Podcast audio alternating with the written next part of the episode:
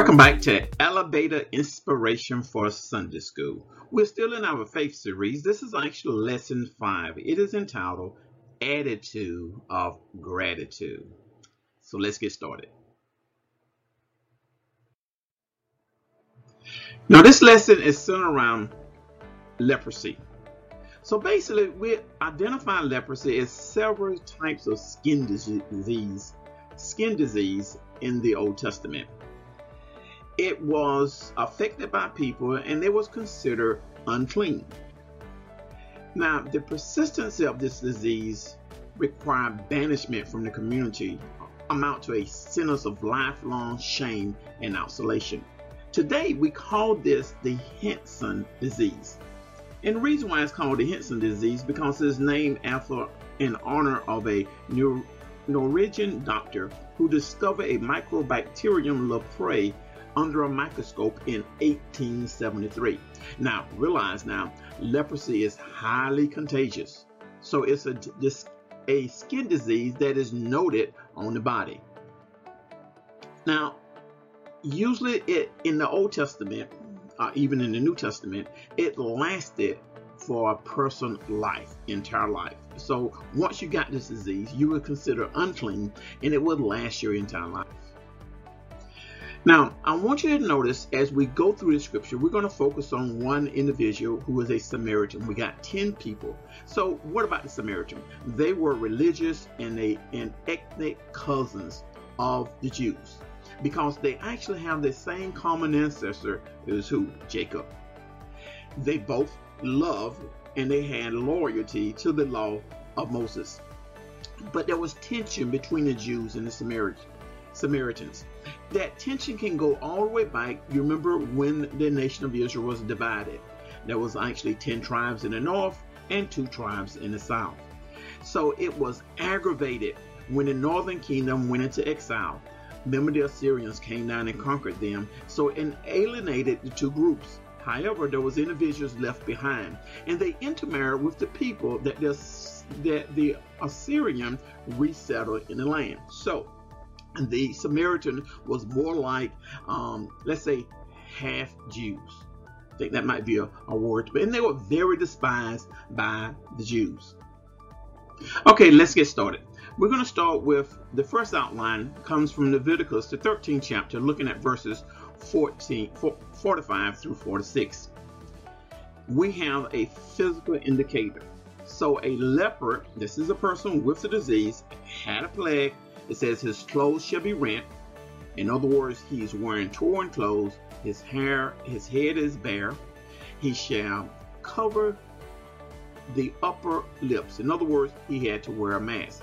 And I want you to notice in verse 35, it says that he's going to holler out, unclean, unclean, basically to identify who he is. In other words, because this disease is contagious, I'm letting the people know I'm coming unclean, unclean when you hear me.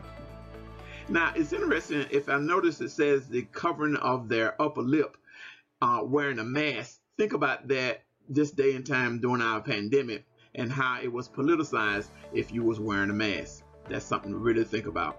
And then we have social separation. It says, All the days wherein the plague shall be in him, he shall be defiled. He is unclean. In other words, he shall dwell without the camp he had to be isolated from everyone else.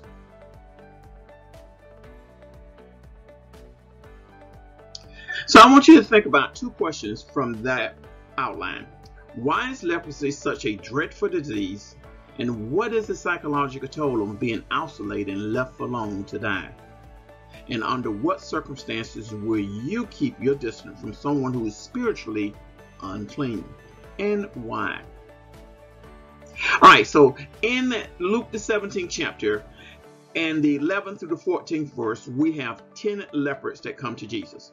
I want you to notice now we have a request. Now it happened as he went into Jerusalem that he passed through the midst of Samaria and Galilee. This is interesting because a direct route from where he is, which is in the northern location, to Jerusalem, which he had to go south, most Jews did not go through Samaria they actually went around the Jordan River the long way.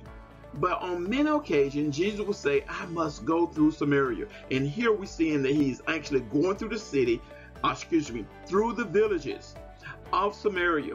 And he comes, comes to one village and it says, 10 men who are lepers. Notice that they stood off and they lifted with their voice and said, Jesus, Master, have mercy on us. Now, I want you to notice now in Leviticus it said they should be crying out, unclean, unclean. But we have 10 individuals who actually stand in unison and they are actually saying, Jesus, Master. Only the disciples usually in Scripture call him Master. Here they're recognizing and they're giving honor to him and they're calling him Master, not Rabbi, not teacher, but Master. Have mercy on us. And then notice Jesus' response. He saw them and he said to them, Now notice it, go and show thyself to the priest. And so it was as they went, they were cleansed. Notice that he does not lay hands on them, he just tells them, Go show yourself to the priest. And as they were walking, they became clean. Now, the lesson focuses on this one verse here, and it says, And one of them, so we have 10 now, who was healed, returned, and with a loud voice glorifying God. Notice how Luke says he had a loud voice. He fell down on his face at his feet, giving him thanks. And notice he was a Samaritan.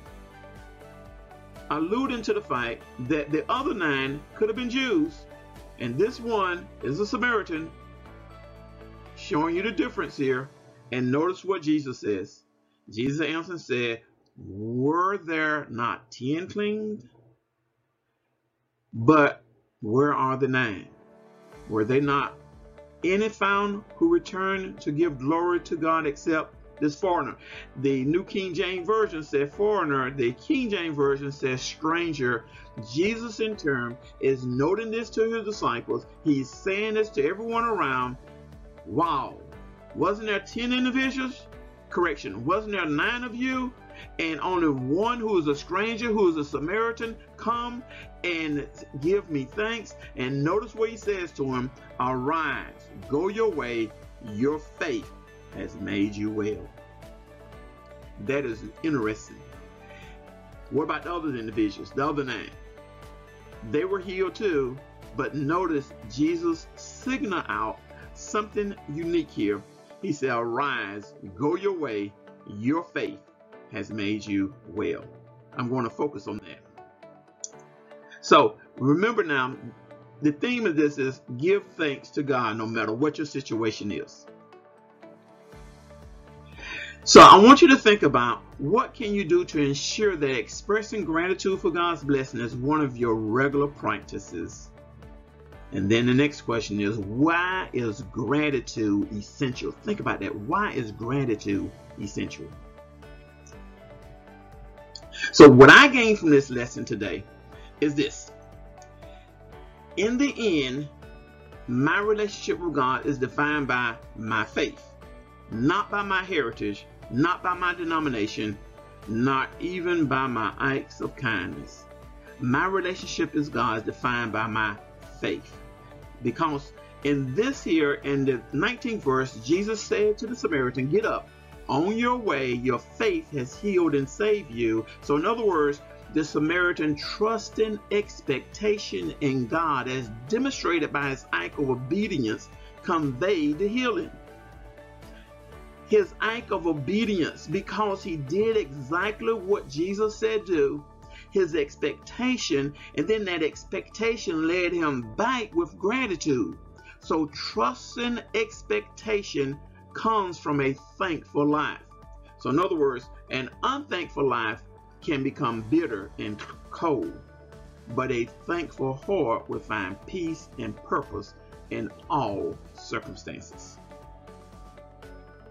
So, my thought to remember is let us determine to give thanks to God. Let me say that again. Let us determine to give thanks to God.